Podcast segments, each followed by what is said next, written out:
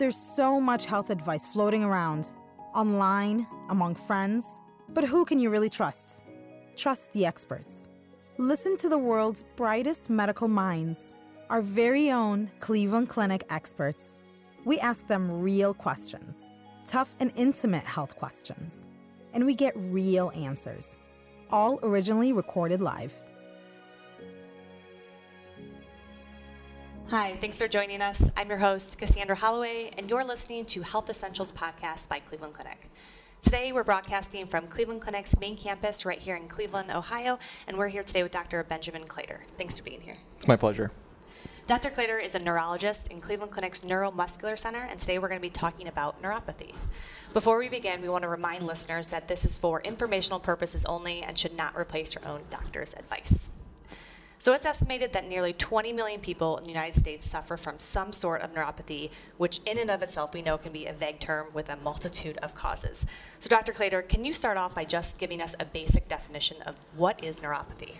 Well, well, in its most basic sense, when people use that term neuropathy, typically what they're talking about is injury or dysfunction to a nerve in, or a group of nerves in the peripheral nervous system. So that's all the nerves that are outside the brain and spinal cord, the brain and spinal cord making up the, the central nervous system. Great. So uh, you mentioned nerves. Can you kind of go into the basics of, of what nerves it affects? I know motor nerves is one of them. What else? Sure. So um, neuropathies can affect different populations of um, nerves, and depending on what type of nerves are affected, it can lead to a variety of symptoms. So um, neuropathies that affect motor nerves um, will cause weakness. Now, that's not the only symptom. Um, people might notice that their uh, muscle size becomes smaller. They can have cramping or twitching of the muscles as well. When sensory nerves are involved, the, uh, the main symptom that people experience is numbness, but they can also have pain, and the, the pain is often described as almost electric like burning, prickling, stabbing. Those are some of the kind of common adjectives that, that I hear my patients uh, using. Um, autonomic nerves can be affected as well. So, the autonomic nervous system is the parts of the nervous system that controls all the things that we're not really aware of throughout the day. So, things like sweating, heart rate, blood pressure, all, all, of these things our, our body is just sort of automatically regulating for us. And if, if an autonomic nerve is involved, you may see um, problems like lightheadedness or, or dizziness on standing. And then um, there are a group of nerves that, that primarily um, go to the face. They're called cranial nerves. And those are actually usually just either motor or sensory nerves. So you can have numbness or, or motor problems, um, but specifically kind of affecting the facial region seems like there's so many different types of neuropathy. It can be so complex. There are Pro- probably over a hundred would would be a uh, an underestimation. Wow, that's crazy. Uh, so, what are some of the common conditions linked to neuropathy? I know carpal tunnel is one of them. Kind of, what are those most common ones that you see? Sure. So, uh, um, well, if we're talking about neuropathies that affect a single nerve. Um, I would call that a mononeuropathy. Carpal tunnel is probably the most common uh, mononeuropathy. That's where there is pinching or, or injury of nerve in the wrist, and it causes a lot of numbness, pain in the hand, can cause weakness, and oftentimes people notice a lot of um, uh, symptoms waking them up at night. So they wake up with a lot of numbness or, or pain in the hand. When we're talking about neuropathies that affect more than one nerve, the, the term that we will often use is polyneuropathy. And typically, those types of neuropathies, although not always, will start in the feet, and then as they progress, they can move up and later involve the hands. Um, and in the United States, probably the most common causes of those polyneuropathies are um, two conditions. One is diabetes, and the second one is, um, is alcohol use. So, alcohol can actually be directly toxic to, to nerves and, and cause nerve injury. That's really interesting. So you mentioned diabetic neuropathy. I want to talk a little bit about that. Is that the most common form of neuropathy? yeah, uh, I, would. Um, diabetes can um, can lead to many different kinds of neuropathy. So it's actually a risk factor for carpal tunnel. Um, when, when people use the term diabetic neuropathy, they're typically referring to that polyneuropathy that starts in the feet, usually with numbness, burning pain, and then over time, as it gets worse, it can lead to a little bit of weakness. But there are many other types of neuropathies that are associated with diabetes. So there's actually an autonomic neuropathy that people can get. Um, and that can cause a lot of lightheadedness on standing. Um, it's important to think about because it's actually um, a, uh, a, risk factor for mortality. Um, so diabetics who have this diabetic autonomic neuropathy tend to have more um, heart complications. So it's something that we always think about and ask patients about um, because it can it can be a big impact on their on their lives. And that's just really only a few of the neuropathies associated with with diabetes. There, there are actually several more. That's interesting. So you mentioned diabetes, alcohol use for neuropathies. What are some other common causes of neuropathy? Um, uh, another common cause is um, vitamin deficiencies. So, oftentimes, when we see patients with neuropathy, um, especially if they've been losing weight, sometimes we'll screen for, for low vitamins. Uh, diseases that affect other parts of the body can affect nerves sort of as a bystander. So, rheumatologic conditions like rheumatoid arthritis, lupus can sometimes be associated um, with neuropathy. There are various medications that, that, um, that are um, treating other symptoms, but uh, nerves are, um, are sort of innocent bystanders. And the most common example of that would be a chemotherapy induced neuropathy. So, when somebody receives a chemotherapeutic medication in an effort to treat their cancer or malignancy, um, but as a result of taking that medication, it can lead to, to nerve damage. There are things in the environment um, that can affect nerves. So, like we had talked about, alcohol is, is a big one. Um, but there are other toxins that can affect nerve function, things like heavy metals.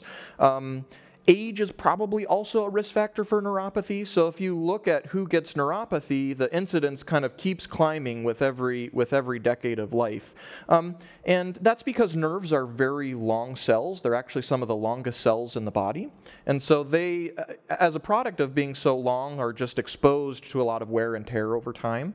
Um, and then there are, are groups of patients where we never figure out exactly what causes their neuropathy. And, and that's probably because it's a little of this, a little of that, and so it's oftentimes hard to pin down exactly what the underlying explanation is. That kind of unexplained neuropathy you're talking about. Interesting. How, how often do you see that? Um, depends on the type of neuropathy that we're seeing, um, and and really when you when you look at this group of patients who have unexplained neuropathy, this is a group that keeps shrinking over time. As we're discovering more and more things that are causing neuropathy, um, this group of people who we sort of label as idiopathic is shrinking, but you know, anywhere from 20, 25% of patients we see with neuropathy, we may not get an exact answer as to, to what the cause is. Sure somewhat good news, it sounds like, maybe if it's shrinking. Yes, absolutely, absolutely. Can neuropathy ever be hereditary?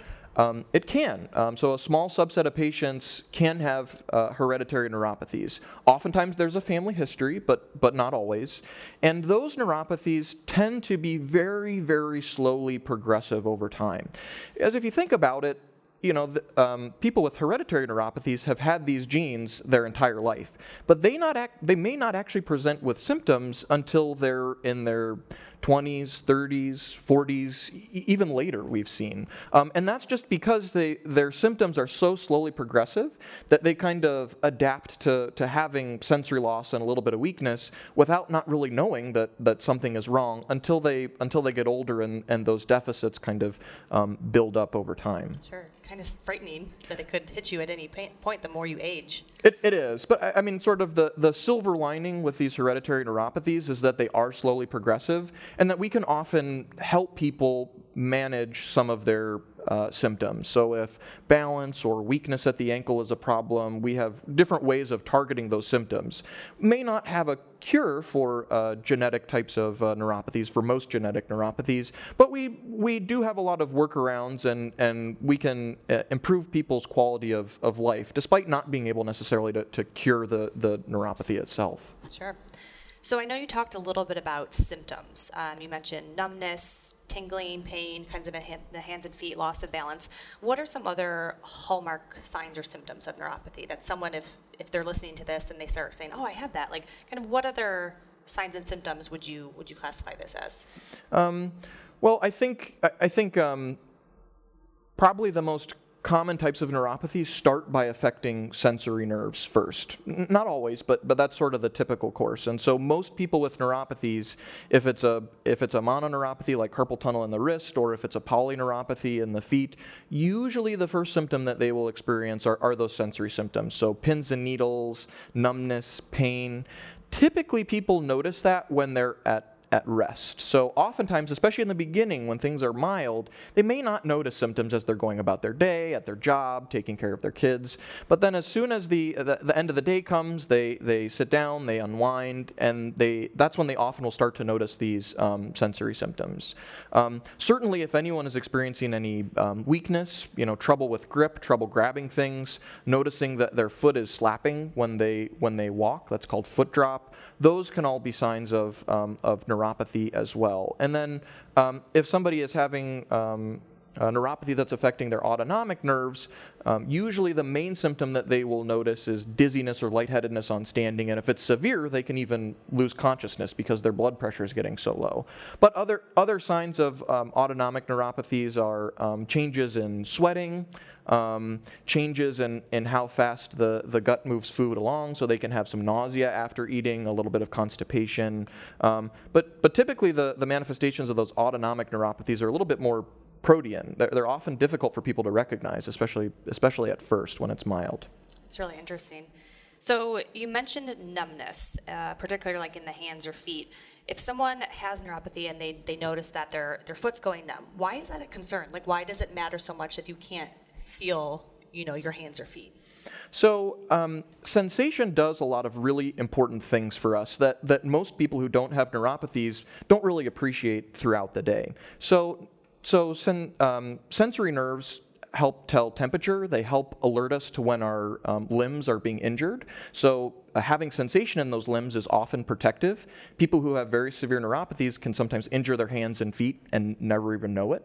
But probably um, even more important is the fact that, that these sensory nerves help keep us upright. So our sensory nerves are constantly sending signals to the brain and telling our brain where our limbs are in space.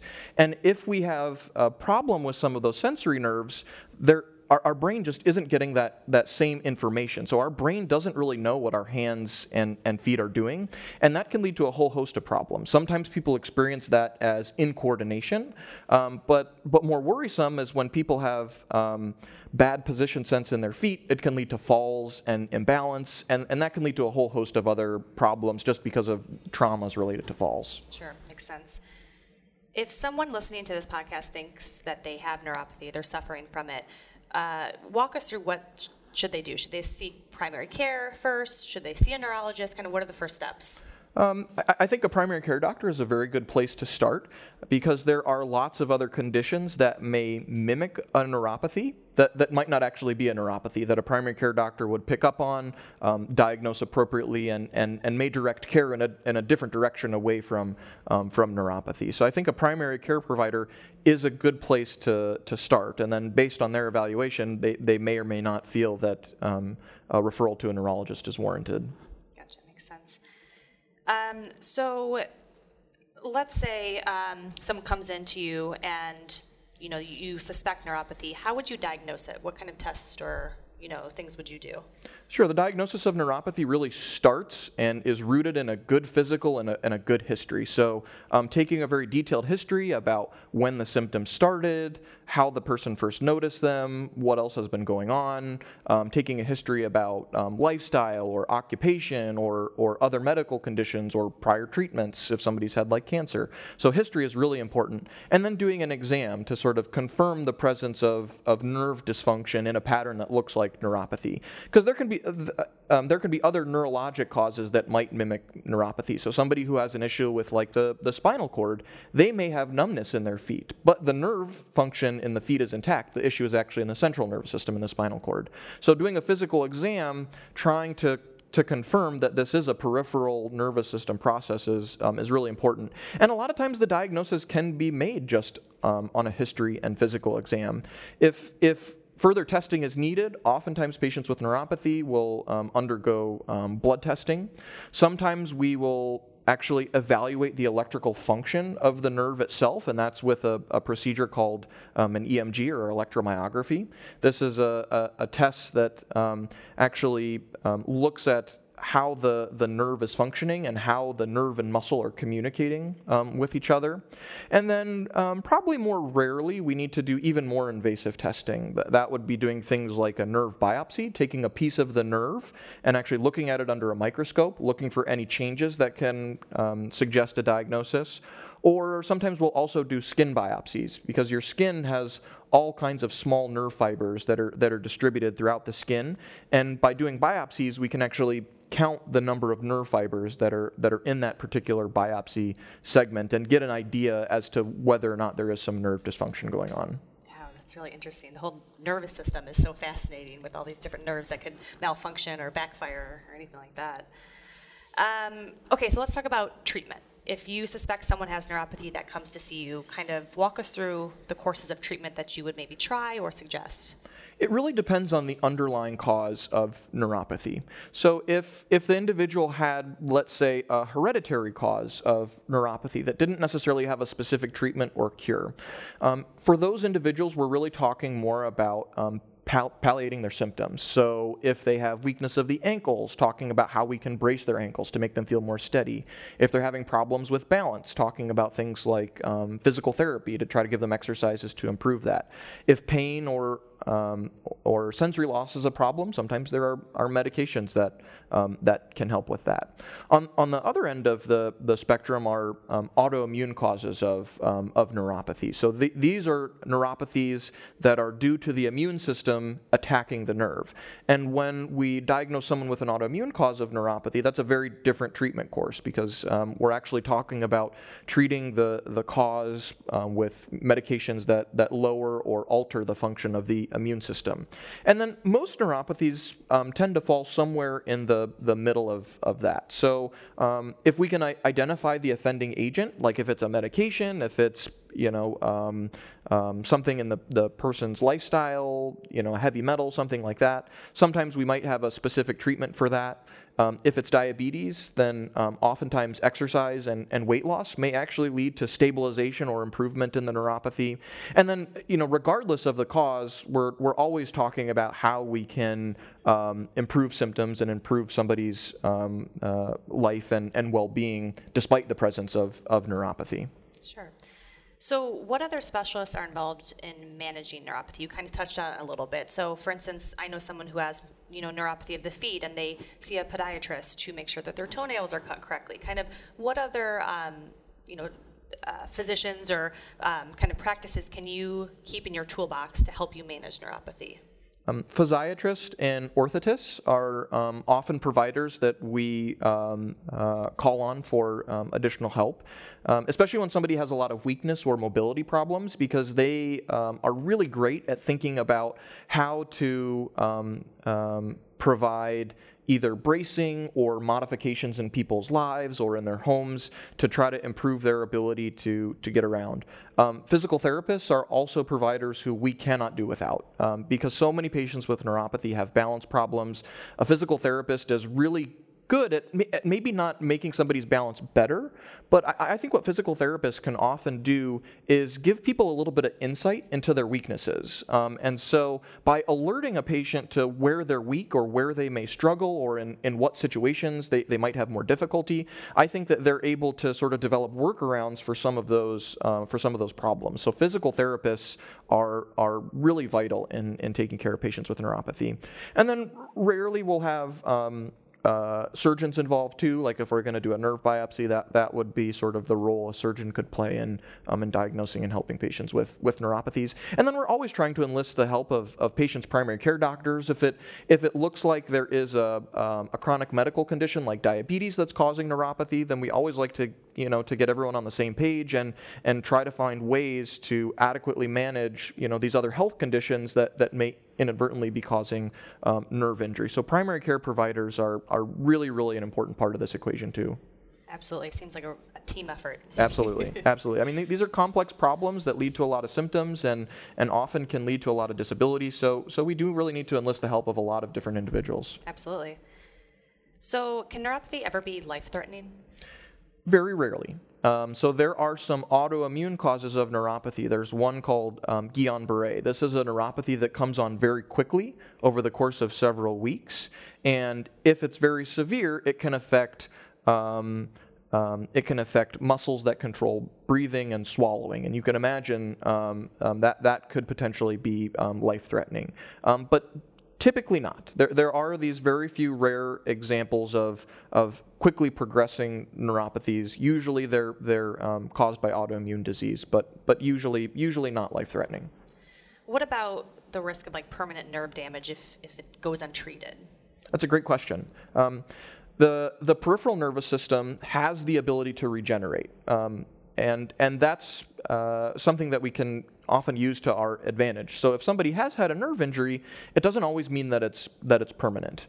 Now that ability to grow new nerves, to regenerate, to heal is is is not inexhaustive. So, um, if somebody has had a nerve injury and this has been something that's been going on for years and years and years, well, typically they're going to be left with some degree of, of permanent symptoms. Now, if we can get to the underlying cause of the neuropathy, treat it um, in some way, then they might see some improvement over time, improvement over weeks and months and years. But typically, if this is a process that has been going on for more than two, three, four years, there's usually going to be some degree of, of permanent uh, injury to the nerves, which is, I think, why it's important to seek out um, an opinion if you think you may have a neuropathy, because the earlier that we can see people, the earlier that we can identify the underlying cause, um, the the prognosis is is better.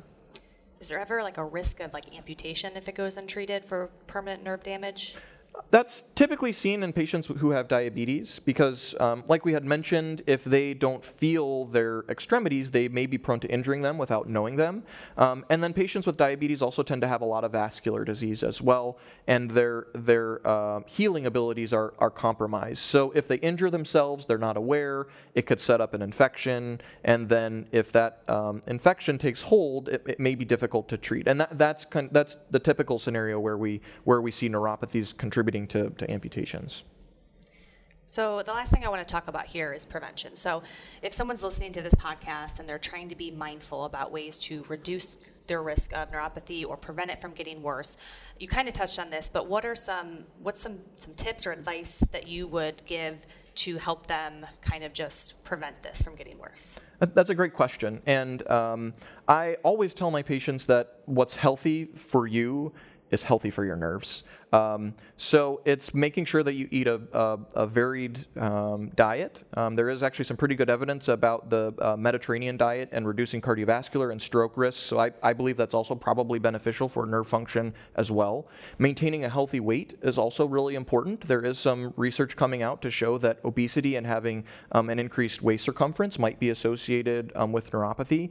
And then uh, staying active and, and exercising is, is always a, a, a big part of this as well. So if you think about all the things that, that are going to be good for your heart, good for your lungs, and good for you, a uh, good chance that it's also going to be um, good for your nerves as well, and, and may make the risk of getting neuropathy later in life a little bit less. Absolutely. Always makes sense. It always goes back down to exercise, eat right, don't stress. we know the things that, that can keep us healthy. Actually doing them uh, every day and, and putting it into practice, that's, that's much more difficult. Yeah. I, I, think we all struggle with that, yes. me included. Agreed. Great. Well, that's all the time we have today. Thanks for listening. Thank you, Dr. Claytor, for being here. It's my pleasure. To learn more about neuropathy and treatment options available, visit clevelandclinic.org slash neuromuscular. If you want to listen to more Health Essentials podcasts by Cleveland Clinic experts, subscribe on iTunes or visit clevelandclinic.org slash HE podcast. And don't forget, follow us on Facebook, Twitter, and Instagram at Cleveland Clinic, all one word, to stay up to date on the latest health tips, news, and information. Thanks for listening. This concludes this Cleveland Clinic Health Essentials podcast. Thank you for listening. Join us again soon.